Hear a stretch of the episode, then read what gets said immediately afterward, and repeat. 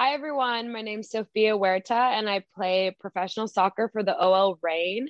And you are listening to Circling Seattle Sports Podcast. Hello, and welcome to episode 69 of the Circling Seattle Sports Podcast. Today, it is Bennett and I to go through a decently long uh, list of Seattle sports. Um, it's funny because most of this took place on May 15th. There was there were three different games that took place on May uh, 15th. So let's get into it. Um, there are, is some Seahawks news today. It's a mix of schedule related information as well as rookie minicamp. Uh, they will go through the regular season schedule here. I think next week, uh, when we can get everybody, Bennett, we should do. Um, yeah, we'll go down the list and we'll. Um, Early season preview, I should say. Yep, yep. Did I tell you guys that already? Or no, I just thought about it too. Yeah, I got you. Yeah, and it's it's um, there's some really interesting games to look at because uh, what you know whether it's who we're playing or uh, the situation that we're playing them in. Uh, so let's just get into it. So week one, the team will start the season off at Indianapolis versus the Colts, taking on newly acquired quarterback for the Colts, Carson Wentz, uh, behind a good line. Um, and some better coaching and some better coaching. You know, reunite him with his uh, his QB coach, um, and a defense that you know really isn't bad at all. So that'll be a good early test, and it's I'm I'm I'm impartial about that game. We'll we'll talk about it more uh, next week, but you know. It'll be it'll be interesting to see how this team comes out in the first week, but obviously we know this team doesn't really get rolling right away all the time. Last year, you, you know, might have been an exception. Um, Week two, they will start the home op- where they will open the uh, season at home versus the Tennessee Titans and Derrick Henry. Week three, the team will travel to Minnesota to take on the Vikings uh, in their first regular season contest in Minnesota, and this is the first time in uh, shoot a good amount of years uh, that the team will play against the Vikings away because it seems like forever that the team has been playing the Vikings at home and in prime time. This game is also not in prime time. Um, Week four, the team will travel down to Santa Clara to play the uh, 49ers. Week bang, five, bang, Niner bang. I should kick you off for that right now. uh, week five, the team will get their Thursday night fo- football game versus the LA Rams at home. Week six, uh, the team will travel to Pittsburgh to take on the Steelers on Sunday night football. Week seven, the team will come back home to play the New Orleans Saints and either Taysom Hill or Jameis Winston uh, on Monday night football. The team will then have another home game in week eight versus the Jacksonville Jaguars and the blonde man himself, Trevor Lawrence, unless something unforeseen happens. Uh, and the team's bye week comes in week nine. You know, right in the kind of in the smack middle. I can't really complain about that bye week.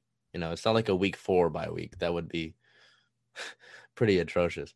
It's it's not horrible. Obviously, I'm sure you'd like to have it later, right? right. But um, it doesn't it doesn't seem too bad. Um, week ten, the team will travel to Green Bay to play the Packers. Rutro. That never seems to go well, but considering what's happened over the offseason with the possibility of Aaron Rodgers being in a different uniform. Oh, you said. Well, you know, he might not be on that team anymore. So. Yeah, he well, he might not be Cheese Man anymore. Which well, uh, we'll see. Obviously, there, there really hasn't been much development in what last week or two. Yeah, not since the story first broke. Yeah, so you know we'll see, but at the end of the day, it's still you know it's it's the team hasn't won in Lambeau in the regular season in a long time. Um, week eleven, the team will come back to Seattle to play the Cardinals, and uh, in week twelve, the team will travel back to Washington. Uh, still don't have an official name for them yet. They're still playing with the football team. Uh, they'll travel back to Washington again, similar to last year, on Monday Night Football and take on them. Uh, week 13 versus the 49ers uh, at home will be a Sunday night football game, uh, which is the last of the five primetime games that the team has for now. I'm sure, you know, maybe one of the later games could be flexed. Uh, week 14, the team will play down, will travel down to Houston to take on the Texans.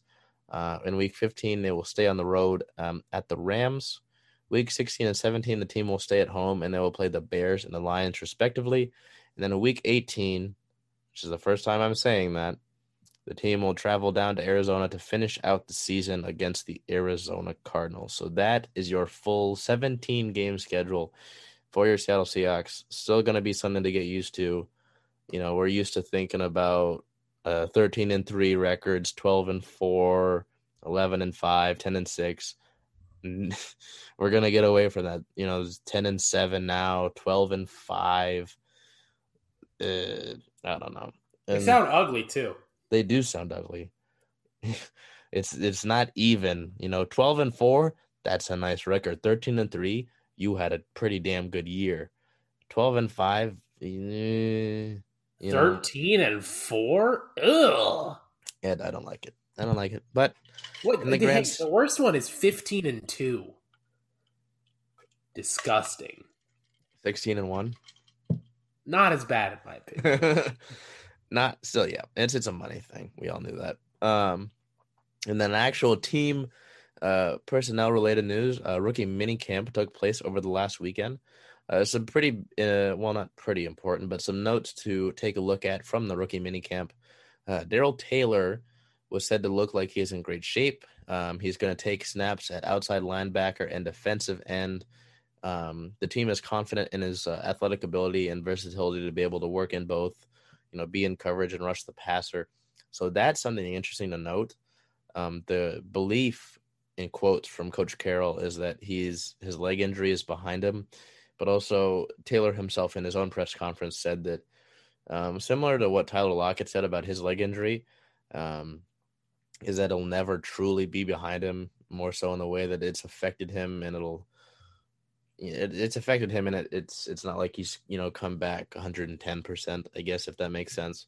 It's it's uh something that affected him. He said he was uh good to go and really got over the hump of the injury around january when the team was in the playoffs and he was upset that he wasn't uh, able to contribute but he still believes going into this year that he's going to be able to contribute in the nfl um i'm excited to see it. I was excited with his pick last year obviously it was difficult not having him uh, be able to get through that leg injury but um, the outside linebacker thing is something that's interesting to me to note just because of knowing him as a primarily pass rushing player as well as the fact that this team has not yet re-signed KJ Wright so um, interesting to note Mr. Taylor there Bennett if you have something to say please please feel free to interrupt me um, we Um, have well, you know, I uh, he's a conundrum to me. Ta- Taylor. Yeah. Yeah, because like I said, I liked the pick, but at the end the day, it's like, uh, and and and sometimes these guys can't help these injuries, right? But uh, it's it'll be it's something to note to see what it means that that leg injury won't ever really fully be behind him. You know what I mean? Especially, you know, looking at Seattle's recent draft history in terms of uh, never touching the field. Yeah, that's kind of where my mind went when I was thinking about that. And I would like to not think about that. I did hear actually that Malik McDowell was getting a uh, workout with a team. I, So- I think he got signed. Oh, you're kidding. I believe the, if you can believe it, I believe the Browns signed him. Just uh, not. Oh, they did. Wow. so Hey, man, you know, if he's able to pull it together, he hasn't been in the league, he hasn't been on a team since 2018. So, you know, hey, if he's able to contribute, go right ahead. But, and you know, until until that some some changes in his career, he'll be one of the he'll be one of the bigger busts in Seahawks history. Um, did you have anything else to add there? no, not not not really. Um, and continuing, wide receiver Cade Johnson is not quite ready to participate full time yet. He was dealing with a groin injury. Uh, Coach Carroll said that he likes Stone Forsythe's, Forsythe's size and ability, and overall just kind of uh, He said he really liked it. well, well, basically He said he's a strong and beautiful man. he did. I don't know about the beautiful part, but he did No, go he called him beautiful. He said he's got like a tall and beautiful athletic body or something like that. Something, something like that. He was he was really uh, raving about Forsythe, which is a good. I, I hope it's a good thing. I mean, you know, Obviously, it's got to translate to the field, but um, exactly. We we talked about that when he got drafted. I mean, we were pretty impressed by his uh, height and weight because he's big- a he's a big dude. he's a big dude, and that's I mean, He's a throw you at the club type of guy. oh yeah, Um, but obviously, like has to translate. But it's uh, you know, having a big mauler like that protecting your very expensive quarterback, not a, not a bad thing. Um, and continuing with offensive line, uh, mini camp news. Coach Carroll is also excited about interior offensive line Pierre Olivier Lestage. I have no idea if I butchered that. Um, and he will take snaps at guard primarily, but also took snaps at center. That is something to note. Maybe potential competition for Ethan Pocic.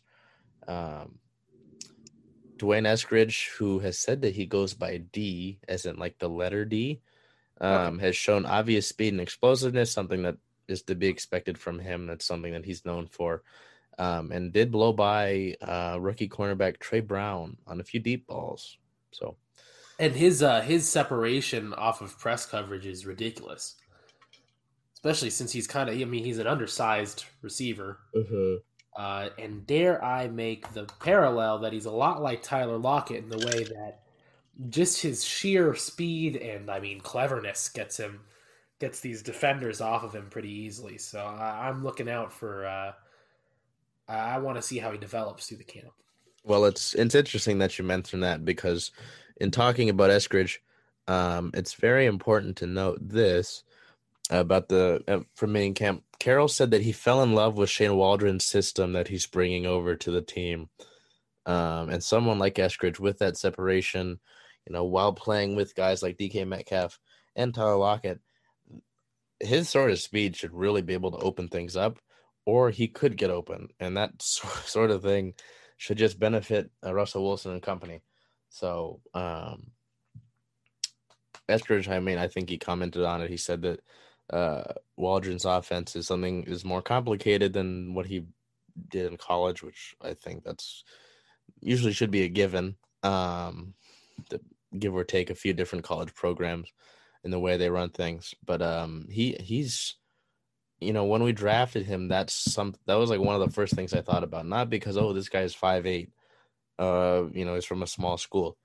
I was like, this guy, if he's fast, like they're talking about, and he's this kind of guy, he's someone that would fit perfectly in that system and would be a good contributor. Um, so it's it really is going to be something to watch to see how this offense is established and how these are how our players are used really is what i'm looking into. Because a lot of times it's like oh you know insert one of these position players has these abilities. Why isn't he being used in these different concepts? We're probably going to see that more with mr waldron here. And that's no dig at uh, brian schottenheimer. It's just something that's different with the shane waldron offense that he brings from la uh, with how they use different things and how they get the ball in players' hands in different concepts and uh, variations. Um, something that kind of relates to what Ben and I were talking about before we started here. Uh, in league news, that's we getting away here from rookie minicamp. Uh, the NFL will allow some people um, in NFL facilities to go maskless. Uh, the league says that fully vaccinated staff and players do not have to wear masks. Um, so that's something to note. Um, as we continue on throughout this pandemic. We are not over it yet. I hope that's still known. Um, interested to see how the league continues to progress forward, um, especially as we continue to move forward here towards different camps uh, for different teams. Um, looking ahead for this team, I mean, it just we're still kind of continuing through the off season and throughout. Uh, what am I? uh, different camps. Um, so we're getting there, but the, the draft and uh, mini camps always kind of make it feel like the season's closer than it is. So we we've still got some time. For the Seattle Mariners in the last week, uh, May 11th at the LA Dodgers, they lost six to four.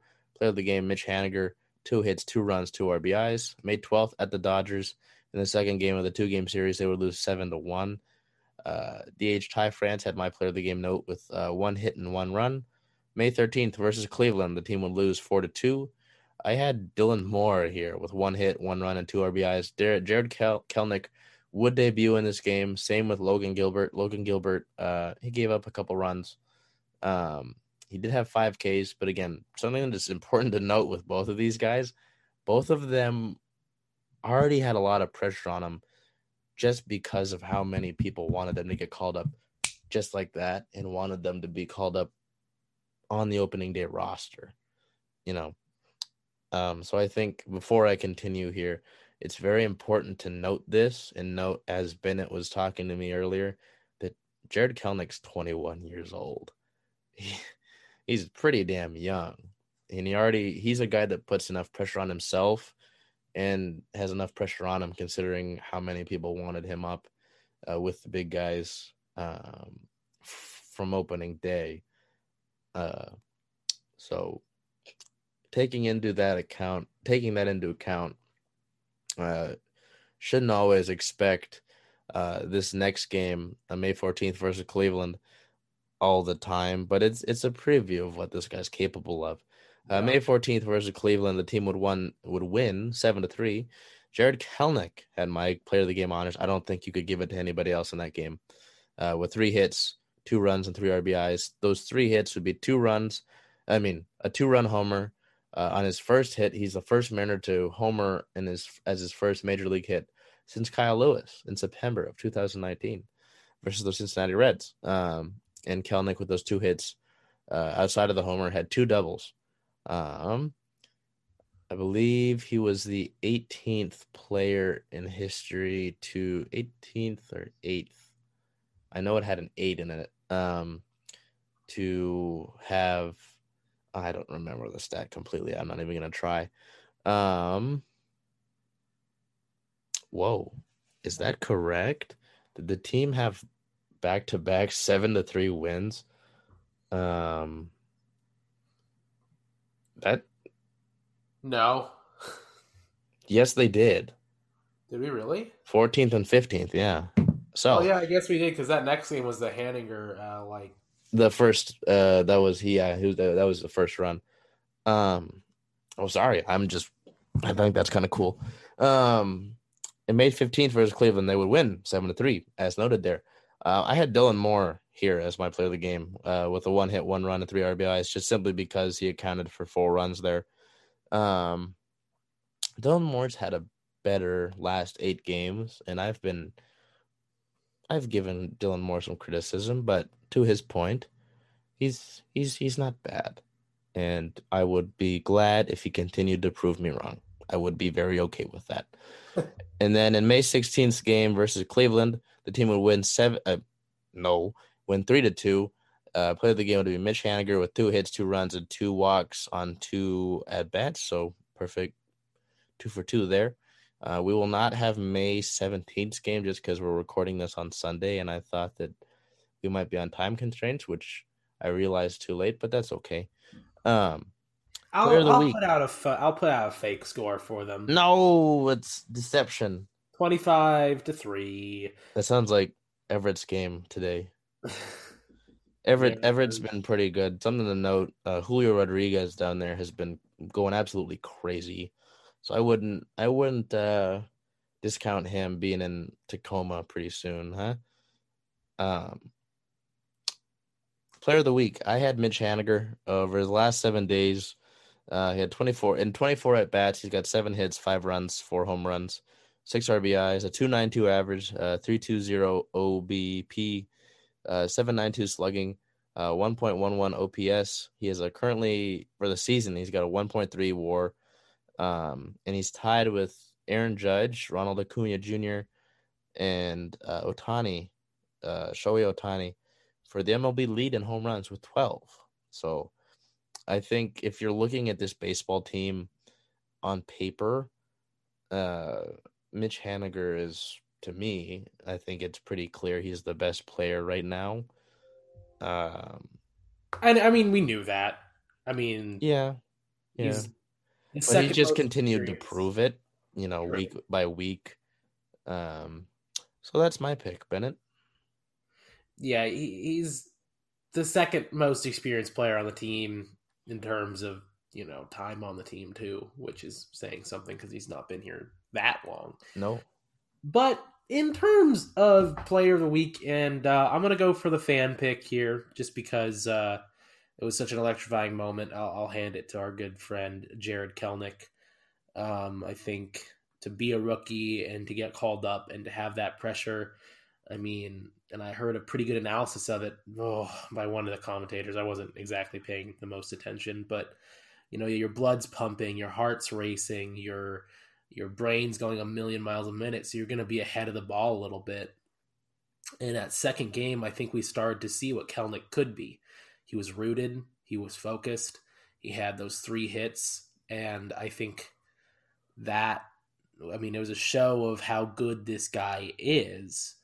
Um, so to see him go out there and have a good game is what influenced me to have him be my player of the week, just because um, he might only have those three hits to his name right now, but it's the start of something I think that's going to be a lot bigger than just those three hits. So I'm excited to see where he goes next. The real pick here is Haniger. Don't make don't make a mistake. But I'll give it to Kelenic for the fan pick. And I think, like you, like we said, you know, he's very young. Um, and Jerry Dipoto said um, earlier in the week, he said these guys, in referring to uh, Jarred Kelenic and Logan Gilbert, they're going to help us win ball games. Um, and I, I believe that. And it's just I, I I need people to be patient again. I get it. Some people have been patient for the entirety of this organization's, you know, existence. I just gotta wait a little bit longer. Um, I mean the the what's it called? The Cubs waited forever. Mm-hmm. Waited ninety some yeah. years. so, um, uh, I'm in it for the long haul. Yeah, people can be a little bit more patient. I mean, uh, where was I going with that? I don't, you know, uh, with what we've got now, and even with the the current slate of guys who are still in the minors, I think we're in good shape. I really do. Um, and having an outfield of Kelenic, Lewis, and Haniger is pretty nice. Um, uh, you mean you can't super hold your breath with uh, with Haniger because I don't know, man. See, and I've been saying this, right? Earlier in the season and even before this, I was like, okay, Mitch is great, but at some point he's got to go. But I'm, you know, with the way he's been, with just how his level of play has been, it's I've I've I've had some people tell me they're like, I don't know if you can just get rid of a, a proven guy like that. And I mean, if we look at how old he is, and unless I somehow missed a number in his age, he's only I mean he's 30. He's not that old. Um so, you know, it's I don't know. It's a difficult decision for me because, you know, Trammell's down in Tacoma right now and he's been playing really well. And Julio Rodriguez is in Everett and he's been playing really well. But, but it, neither of those guys are necessarily ready. I mean, we already saw with Trammell. I don't think they're necessarily ready to yeah, and those guys still have to continue to progress. And in baseball, it's not necessarily like basketball or in some cases football, where not really all cases football, um, and more so basketball. You know, you can come and be a really young dude, you do one and done, and then you're in the league. You know, yeah. Um, a lot of the times in baseball, young really isn't is like what mid twenties. Yeah, if you're in the league and you're young, you're 25. Yeah, something like that. So like guys like Kelenic, um, literal like children out yeah, there. So you know, there's there's patience to be had, um, and but you know, yeah, with Haniger, that's it's it's really tough for me. If I was in Jerry Dipoto's shoes right now, it's almost like it's a good problem to have, you know. It's a great problem to have, but um, also at the same time, there's a lot of things to take into con- uh, consideration. Yes, yes. I mean, we've been saying you got to be patient, and part of that patience is you're going to see a lot of these guys leave the team. Uh, Nelly, Jean Segura is probably the most heartbreaking one in my mind because he was an all round good player. He wasn't just a boomstick. Um, you know, you're going to see this revolving door of pretty big names go through your team. But the reason they're doing that is to get this capital, and uh, hopefully in four years you end up with another Kelenic. Uh, it's just about trusting that process. And if Mitch leaves, it's just a part of that. But at the same time, can you really afford him leaving? So yeah, I agree with you. It's a, it's a conundrum, but it is a good conundrum to have. Yeah, so I don't, you know, if if you were to put me on the spot and ask me what I do with that guy, I couldn't, I can't tell you. I really can't. But you know, for now, it's about getting guys like Kelenic and Gilbert, and even guys like Kyle Lewis. Kyle Lewis hasn't played a full 162 game season yet, so you know, getting him and um, mm, I'm still mum on our catchers. I still am you know, still Justin Dunn and Justus Sheffield having them continue to go out there. Still Logan Gilbert, like I said, made his debut. Um, man, we gotta we gotta show some appreciation for Kendall Graveman. I know he's not young, but man, that guy, he's got like a 1.3 WAR as a reliever. yeah, as like a he, and I mean, like the dude will relieve whenever he has to. It's not like he's a middle reliever like some relievers are. It's not like he's a late reliever like some relievers are. Dude was just like, "Oh, you want me to go in?" Pretty much, yeah. Like, because I, I, think he came in in the other in one of the other days in like the sixth inning, and then I think today he came in and closed. So he's Kendall Graveman, man. It's it's uh it's it's a good time to be a Mariners fan. You know, I don't care what people say. I know we're twenty one and twenty. We're third in the AL West right now but I'm I'm I I have enjoyment watching these guys every day. So, uh, like I said, there 21 and 20 is the team's current record. They're third in the AL West behind Houston and uh, and uh, Oakland. Uh, there are some injury things to note. Evan White was placed on the 10 day IL with a hip flexor issue, and Ty France was placed on the 10 day IL with a left wrist inflammation. As a result of both of these moves, uh, Jack Mayfield and Donovan Walton were brought up from AAA Tacoma. Donovan Walton, notably in that uh, May 15th game, had a single and a two run triple. So good for I had to Walton. text you to figure out who he was. He was up in 2019. I don't think he came up in 2020. But yeah, I was. uh And then he played third today. He played third base, and Kyle Seager was in the DH spot.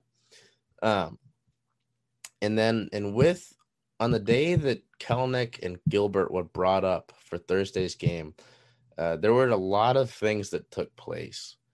Uh, so Logan Gilbert, Jarred Kelenic, and Paul Sewald, who came out and had uh, hitless uh, three innings, I believe, in today's uh, May 17th, no, May 16th game, uh, were all brought up from AAA Tacoma. Aaron Fletcher, Wyatt Mills, Taylor Trammell were all sent down to AAA Tacoma. Nick Margevicius and LJ Newsome were both placed on the 60 day injury list, uh, which really is sucky, but it's a long season. Uh, and then Braden Bishop was designated for assignment, which I don't like, but I'm hoping that um, he'll be able to stay with the organization. Uh, so that in the in the day that Kelenic and Gilbert were brought up, a lot happened. Um, so there's a lot of moving pieces in this organization which you know with a lot of organizations is similar but just because of you know the farm system that we've got there's a lot to note and a lot of uh that you you really got to keep an eye on almost all the affiliates just because of you know uh, what these guys are doing. A guy like Noelvi uh, Marte down I believe in Arkansas is still doing uh, well down there. So it's uh it's you, you go down to Ev- you can go down to Tacoma you can go up to Everett and watch guys that'll probably be contributing to this team, you know, uh, unless something unforeseen happens. Uh, for year years, a couple year, a year or two in the future, or maybe down the line. So it's uh, like I said, it's uh, it's exciting to me. Um, to note around the league, the only thing I have here is the MLB uh, and ESPN reached an agreement on a seven-year extension that will run through 2028. Uh, the MLB, no, not the MLB. The upcoming schedule for our Mariners, uh, May 17th and May May 17th through 19th, the team will play the Detroit Tigers in a three-game series to end out the homestand, and then they will go on the road Uh, May 21st through 23rd, they will play the San Diego Padres down in San Diego. And then May 24th, they will play down in Houston, down in Oakland for their first game, uh, first series against Oakland for the year. This is where we shoot it back to Homs Seattle. Homs has your back in the loving Big Brother kind of way. Our goal is to change the mental health conversation one heart at a time. I just got to say, uh, over there at Homs, Race and the rest of the team are doing a, a great job at bringing a lot of different things um, to the table. He's been he's been a pretty busy dude. Um, I know that they're working on. Uh, let me make sure I get this right uh, by name. I believe it's a, a larger women's line. Um, yes, women's season one. Um, there's a they have a Seattle blue, blue hoodie now that works colorway wise for Kraken and Mariners games. Uh, a hearts all a hearts around design that's new. He's doing a bunch of stuff, and, and, it's like every other day I see something new from uh, from Homs. So uh, go check it out. It's uh, H O M S S E A T T L E dot com. Go and check it out. Um, they're doing a lot of great stuff over there. Uh, going into our Seattle Sounders, uh, who continue to roll. Uh, May 12th at the San Jose Earthquakes, the team would win one to nothing. This is a game though that there were some things that made it feel less like a win. Uh, player of the game though, Christian Roldan with the one goal in the 18th minute, and I have to give props to his brother. So I don't know how much you followed it, Bennett. Okay, uh, so this team has Christian Roldan and Alex Roldan. Okay, they're brothers, right? Um, and Stefan Frei, our goalkeeper, got injured in this game late in the game. And with that being said, the team couldn't bring on the, a backup keeper, right? so they had to put a guy from the field in the goal. Wow. And they put Alex Roldan in goal. So just for reference, uh, let me get Alex Roldan's height here. Alex Roldan. Oh, he's five ten, so he's not he's not like short. But Alex Roldan goes in, um, and had three saves. he had three saves uh, against San Jose there. Uh, so the team would hold on and win one to nothing in a pretty. Damn, not bad. it, it, when you got a guy like Stefan Frei, who's been this team's goalkeeper for a long time, and he's been a great goalkeeper, um, to go down, and then you had to put a guy in on the spot late in the game on a Wednesday. It was it's pretty interesting. Um uh but then let's continue the second game here. May 16th versus LAFC at home. The team would win 2 to nothing. Uh Xavier Arreaga got a goal in the 56th minute uh, on a header and then Brad Smith in the 73rd minute got a header. Uh, Bald Brad continues to score uh, to beat LAFC. Uh, player of the game, I gave it to Javier just because it's his first career goal, uh, as well as helping Seattle keep LAFC off the board on the defensive end. Um, so two big wins there. Um, the team has not lost yet this year. Um, injury wise, Jordy Delem is the other injury from that San Jose game. Jordy Delem and Stefan Frei uh, left that San Jose game with injuries. The official word now that has come out is that Jordy Delem suffered an ACL injury that will require surgery uh, and Stefan Frei, Uh, his injury is being termed as a sprained knee, and he's expected to be out four to six weeks. Um, so uh, expect Stefan Cleveland. So we've got Stefan Frei, Bennett, and Stefan Cleveland. There's a, a Stefan thing going on here. Um, Watch out, Hauschka. Well, he's Stephen, and they, they spell it S T E F A N like oh like stefan yes different uh well i guess they're pretty similar you know in a way um so those injuries i mean when you've got your goalkeeper who's been a, a mainstay for your your club for quite a long time go down uh in the early parts of the season it's never a good thing but this club has been resilient for years um i remember in the 18 season I believe in the 18 season, midway through the year, this team was losing a lot of games and wasn't in. They weren't at all looked at as a championship favorite. And what they do? Um, and even in 20, uh, this team had to go through some things and uh, beat LAFC down on the road um, to get to the MLS Cup championship, I mean, MLS Cup final. So um, I fully believe in this club, and I don't think we're going to have to worry too much about them. Uh, team notes in partnership with Virginia Mason Franciscan Health, Sounders FC is tr- introduce vaccinated sections at Lumen Field beginning next match, May 23rd. Uh, so for both the May 23rd match versus Atlanta United and the May 30th uh, concert versus concert contest, no concert contest versus Austin FC, uh, vaccinated sections are being offered at the at the games. Uh, the sections that are included um, as vaccinated sections are the Emerald City supporter section in the south end of Lumen Field, uh, the lower bowl 121 through 123, and section 304 and 309 in the East 300 level. So the 300 level is now being opened up for Sounders games. Um, and the team signs midfielder Reed Baker uh, Whiting to a homegrown player, player contract. Hometown is Seattle. So, uh, and then I believe, so Bennett, Bennett and I were talking about um, ages, uh, most mostly about guys like Jarred Kelenic. So take this into account, Bennett. Uh, Reed Baker Whiting, by the way, made his uh, MLS debut at the later stage of the game around extra time for the Sounders uh, last night versus LA versus LAFC. Take take a guess at how old you think this guy is. 16. Yeah. Nice. He's 16 and he just played in the MLS last night. It, it wasn't for extended time, but he's 16. So it was really cool to see that. Um, the team's record is five one and nothing. Well, and zero, five one and zero.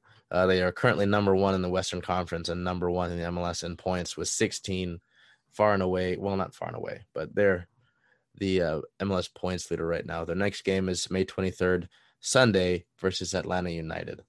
Um, Seattle Storm, woo, we are officially in regular season. I can remove the preseason label from them. Uh, in the season opener on championship banner night, uh, the team would beat the Las Vegas Aces on May 15th. I think the teams beat Las Vegas like the last four games they've played uh, in general. Um, because the other games were finals games. Uh, season opener versus Vegas, yes, they would win um, 97 83. Player of the game forward Breanna Stewart. Stewie had 28 points, 13 rebounds, one assist, and one block with a plus 11 plus minus. Um, the Oh, starting five, that? huh? Who's that? I'm not familiar. Don't even joke about that. the amount of things you could put in a trophy case for that woman is incredible. Seriously. um the starting five for that game something to that's been interesting just because of how the team lost alysha clark who had been a mainstay in the lineup and uh natasha howard who's with new york now um starting five would be sue bird that hasn't changed in years uh jewell loyd breanna stewart candice dupree and katie lou samuelson i wasn't sure whether katie lou samuelson uh, or stephanie talbot would be in the lineup uh, in the starting lineup just because Katie Lou had just come back pretty recently, um, and Talbot had been with the uh, the team throughout preseason. Uh, but Katie Lou would end up getting the start there. Um, also to note, Sue Bird is now seventh on all time points scored list, passing Lisa Leslie. Um, but just to go over uh, some other key things to note from the game, uh, Dupree had 12 points. Uh, Katie Lou had five points on two for three shooting, so he didn't shoot a bunch. She did have six rebounds though. Uh, Sue Bird, 11 points, uh, five rebounds, eight assists. Jewell Loyd, 22 points, key contributor, key contributor there. Uh, Stephanie Talbot, six points and four rebounds off the bench. Ezi Magbegor, seven uh, points. Um, what did I just read? Oh yeah, seven points, four rebounds. Jordan Canada, six points, uh, three rebounds, and six assists. Uh, Williams only got three minutes, and then uh, Kennedy Burke and Mikiah Herbert Harrigan did not play. Um, but overall, the Storm offense continues to be a buzzsaw, and that hasn't changed um, for a while now. Um, no injury news, thankfully. How great is that to hear? You never, for me to go over a team's injury news and not have anything in there is always a good thing to note as I knock on the wood. Um, but we do have to go through uh, team cuts and things like that uh, as the teams had to get down to official rosters. Uh, the team waived Tamera Tai Young, who is a veteran, and I was interested to see whether she'd make it or not. She did not make it to the final roster, and that's why something like a WNBA expansion, it's it's it's inevitable. It's just it's, I'm I'm hoping it's much sooner rather than later, just because there's so many talented women that don't make these rosters, and they easily could uh, if there were more teams. So uh, Tai Young and Natalie Kukowski were waived. Um, let me. There was a couple other moves. I believe the contracts of Epiphany Prince and Mercedes Russell are uh, suspended for right now, uh, which is interesting because they're still. Um, oh no, I don't. They're still. Um, I'm trying to remember what the I think they're still dealing with uh Euro League stuff. Um so Wait, are you like hold on. So Euro League suspensions carry on to the No, no, no, no, no. I'm saying they're still like playing. They've still oh. had to go through they have to come back and they've they haven't had time to s- spend time with the team. And I think there's the team still so basically it's like they're being put on the shelf for right now and they're saying okay you guys are still with the team. We're just trying to figure out roster stuff. Um it's an interesting situation that i really haven't seen anywhere else you know where they do that you know what i mean? Right. Um because i'm trying to find it. I apologize for not have being on top of this right away. Um but that's from what i remember is that they've suspended their contracts so that it's like their roster spots are they're they don't take up roster spots um just so they could be ready uh, for the regular season. Um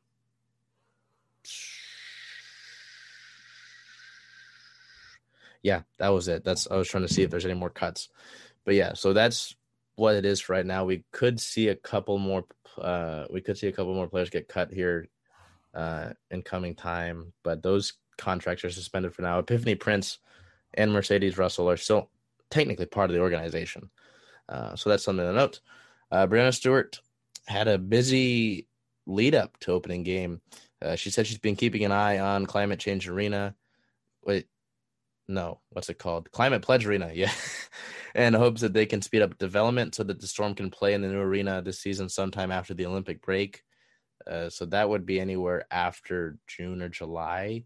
The shooting date is October. I don't know if they're going to be able to speed that up. I wouldn't be mad at it though.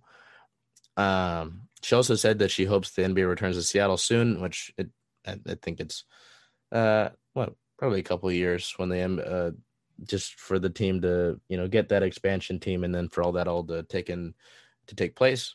Uh, and then also Stewie signed with Puma uh, after being with Nike. Nike's really dropped the ball with. Uh, I mean, how do you how do you mess that up?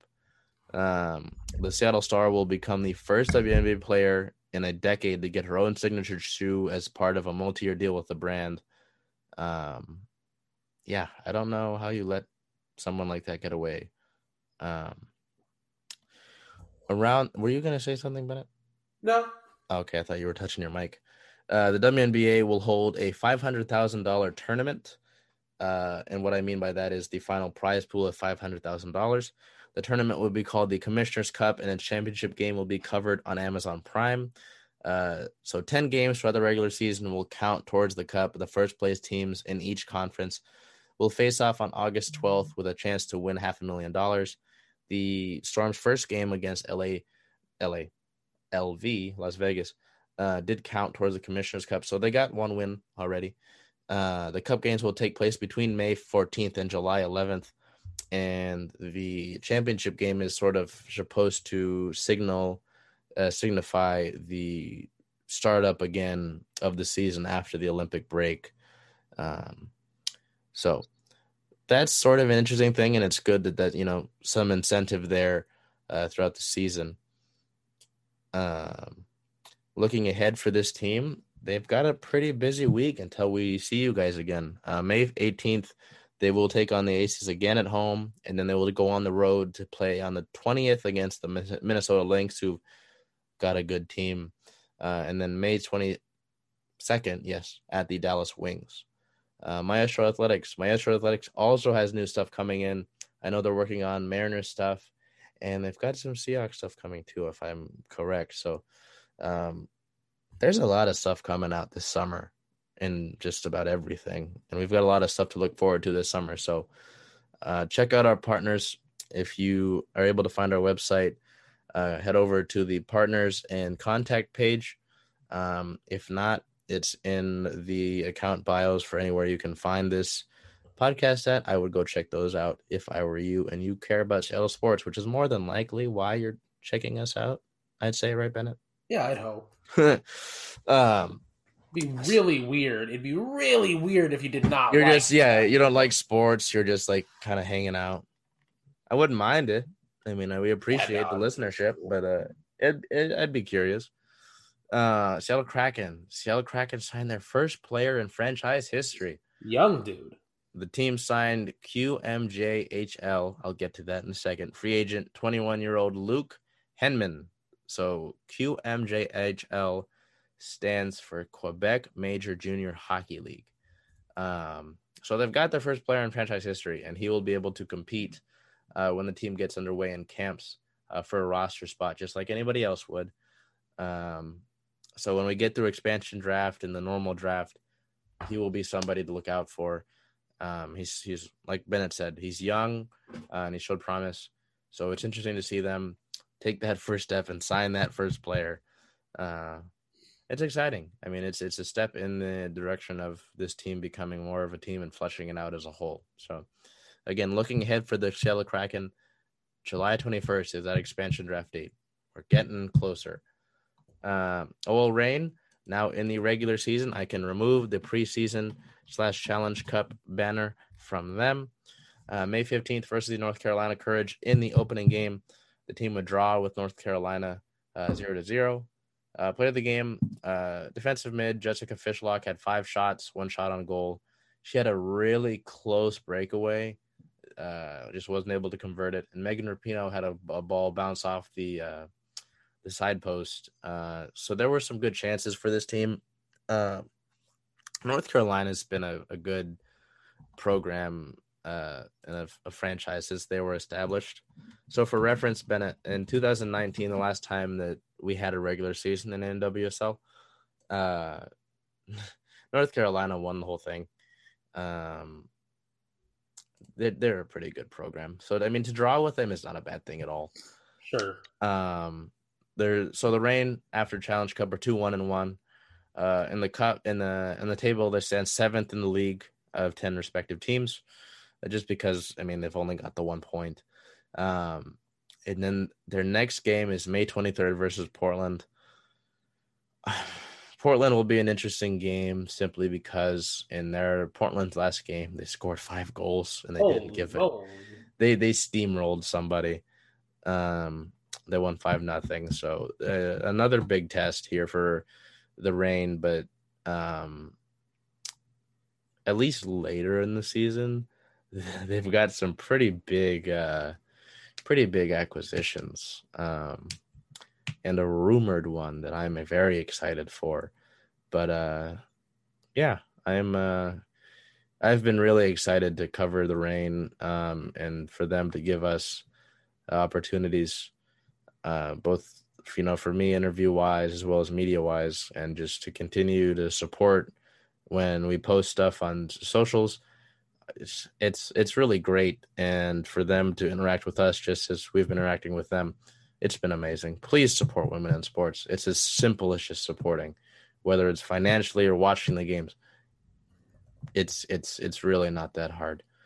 Um and hey why aren't you huh what excuse do you have really i mean when you're sitting there you know you know it's it's really not that hard i don't need to make any funny analogy um just for example, the Reign's opening game was on Twitch.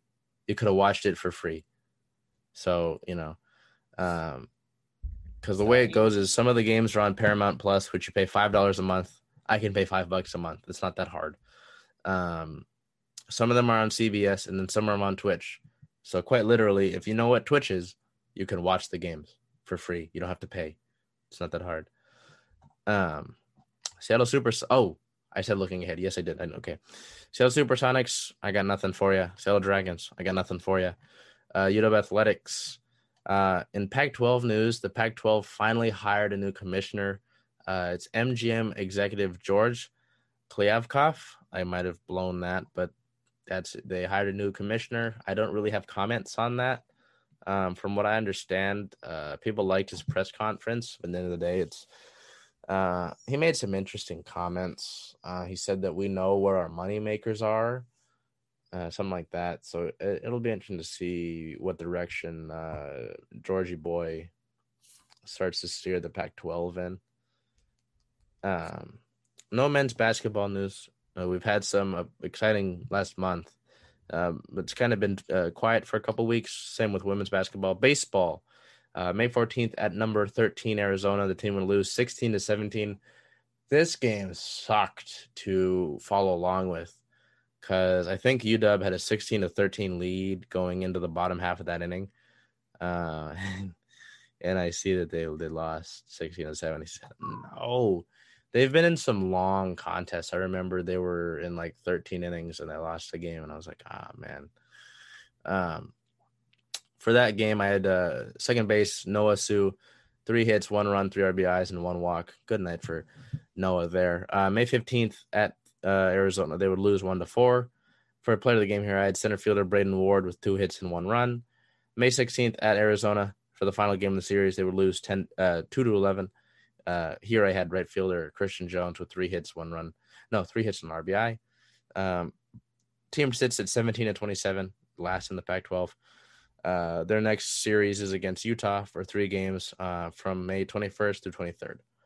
Uh, softball would close out the regular season here uh, next week. I know I uh, I promised uh, regular season recaps for soccer and for men's and women's soccer. I apologize for that. I will have those next week. Um, where are my sticky notes? We've got so we've got regular season, um, regular season Seahawks next week. Yes, Bennett. Um, and then season recaps for soccer and then softball as they ended their regular season over the weekend here. I have comments about this, but we'll get we got to get through it, right? Uh, the team played a four game series versus Stanford from May 13th through 15th. Uh, on the 13th, they would win against Stanford uh, four to nothing. Shortstop Sis Bates played the game here with one hit, one run, and a walk. Uh, May 14th, in the first game of the doubleheader, they would lose one to four. Uh, player of the game would be third base Bailey Klingler with two hits. Uh, in the second game of the doubleheader, uh, they would lose to Stanford in eight innings, eight to nothing. Uh, Morganne Flores uh, was part of the game here with one hit and one walk. And then the uh, series ender here in the final game of the regular season uh, on May 15th, the team would beat Stanford one to nothing. I had second base Taryn Atlee with two hits and, and an RBI. Um, some team news to get through here. Kelley Lynch for last week earned Pac-12 Freshman of the Week for the fourth time she now holds the all-time Husky record for most Freshman of the Week on uh, honors in program history.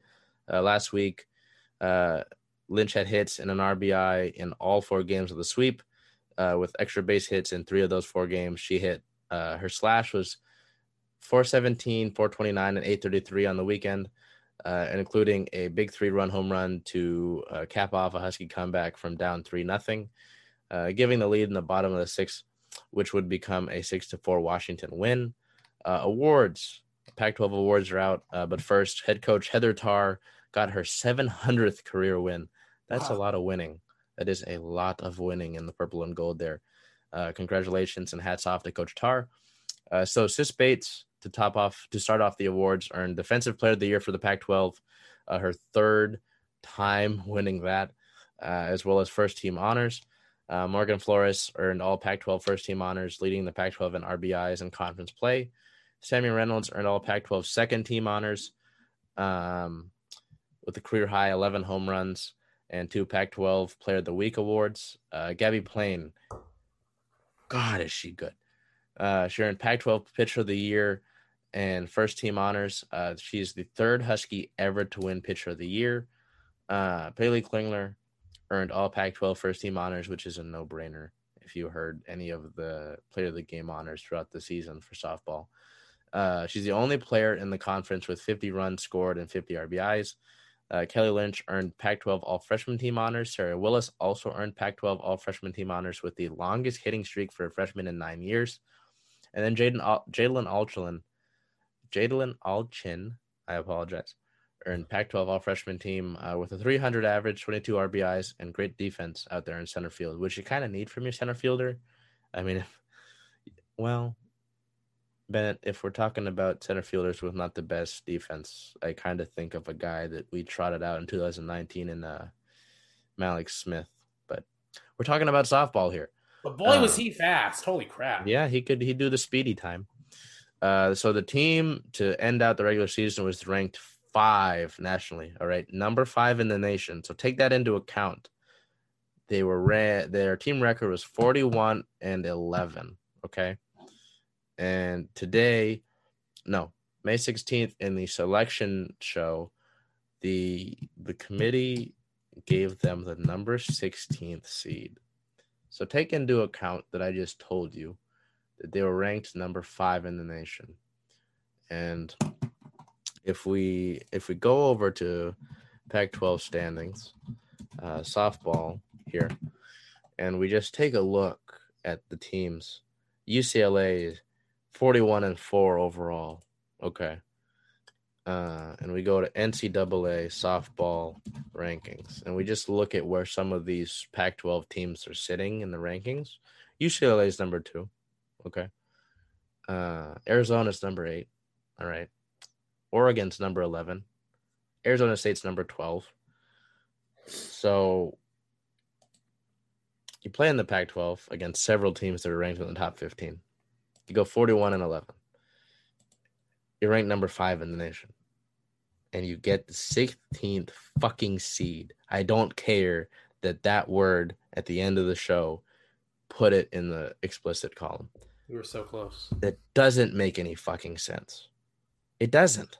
It really it it it's utter disrespect. And you know, with all those selection shows, I don't know if you ever watched one, Bennett you know where they they they they give them the number right? And then they show they got a camera on the team. Um you know what i mean? Right. And when they panned to washington they just got up and left. No one clapped. No one showed any excitement. They just got up and left.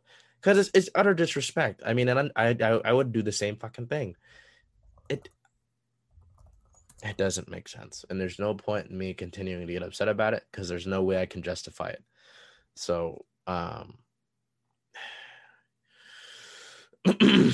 so in NCAA regionals, the team will host uh, Portland State on May 21st. Uh, that's that's all we know for now. Um, let me see if I can find a uh, NCAA softball bracket. Um, yeah, I just I've seen some pretty bizarre things in my time in my in my short time watching these sports, but you know, man, uh, I don't get it. So I mean, and the entire like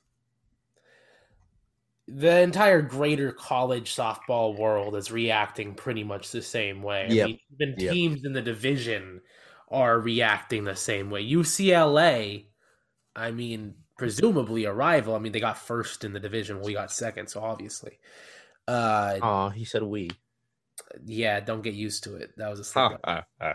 uh y'all got second Damn it. um, it, don't it doesn't make sense right? I mean that division shouldn't delineate 2 to 16 especially when thing people like oregon and arizona have a worse conference record and a worse overall record. I mean like it, it isn't justifiable. And that's why in my opinion these committee Oh my- selections are are a little bizarre. UCLA got the two seed. yeah. God. And like to to see there, there's been reactions like this every year where the seating for whatever sport gets all screwed up. I mean, basketball, I mean, that's going to be controversial no matter what, just because volume of fans. But Yeah.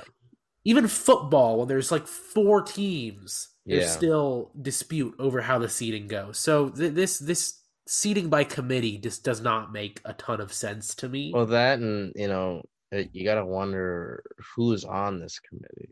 yeah. So, uh, what's interesting looking at the bracket in the Seattle region, uh, just listen to these names. All right. So there's Washington, makes sense. Seattle U makes sense. Portland State, it's okay for this, you know Seattle region, uh, and then there's Michigan. So Washington, Seattle U, Portland State, Michigan. Right. Um, so regionals is double elimination. So you know UW everybody right now has zero losses. Uh, that May 21st game.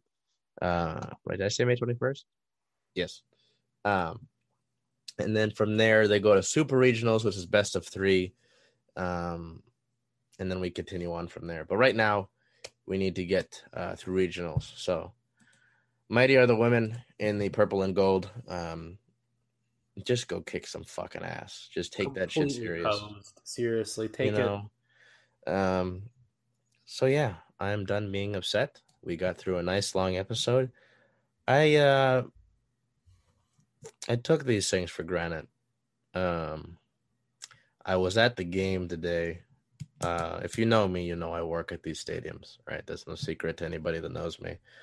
Um i was at the mariners game and there's more people. There was 10k uh, fans today and they turned on the noise meter. They like they put the noise meter thing on the big screen. Um and it was so loud. It was so loud. I was just so amazed. And it, it brought a tear to my eye. Not to be corny or anything.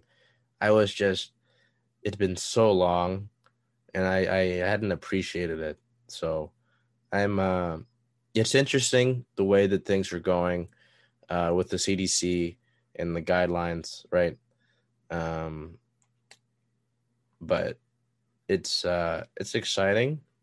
I've I've temp I have to temper my excitement because I know we're not all the we're not out of the woods. We're not necessarily at home plate yet. We're kind of rounding third. Um, but uh, man, did that feel good to hear that roar, especially at a Mariners game. Because with some of those, uh, especially being at that no hitter, man you know uh so yeah just uh i am very excited to be you know going through these with the guys uh and i mean sooner rather than later we'll be recording these in person and i'll have to figure out how we're going to do that microphone wise um i yeah we'll get there but uh excited that we've got seahawks growing through the off season and getting through mini camps uh the mariners are going through the regular season still Sounders are going through regular season. The Stormer just starting off regular season. Uh, Kraken signed their first player. Softballs in the regionals. Um, so that has been another week of the Circling Seattle Sports Podcast, uh, episode 69. We will be back with you on May. My calendar's not showing up. May 25th. Uh, getting towards June here. So I want to thank everybody that comes in every week. We're getting towards 2,000 listens here. Um, yeah, I uh, can't say too much. Bennett, make a nice comment. Thank you for listening. It means a lot. Baba Booey.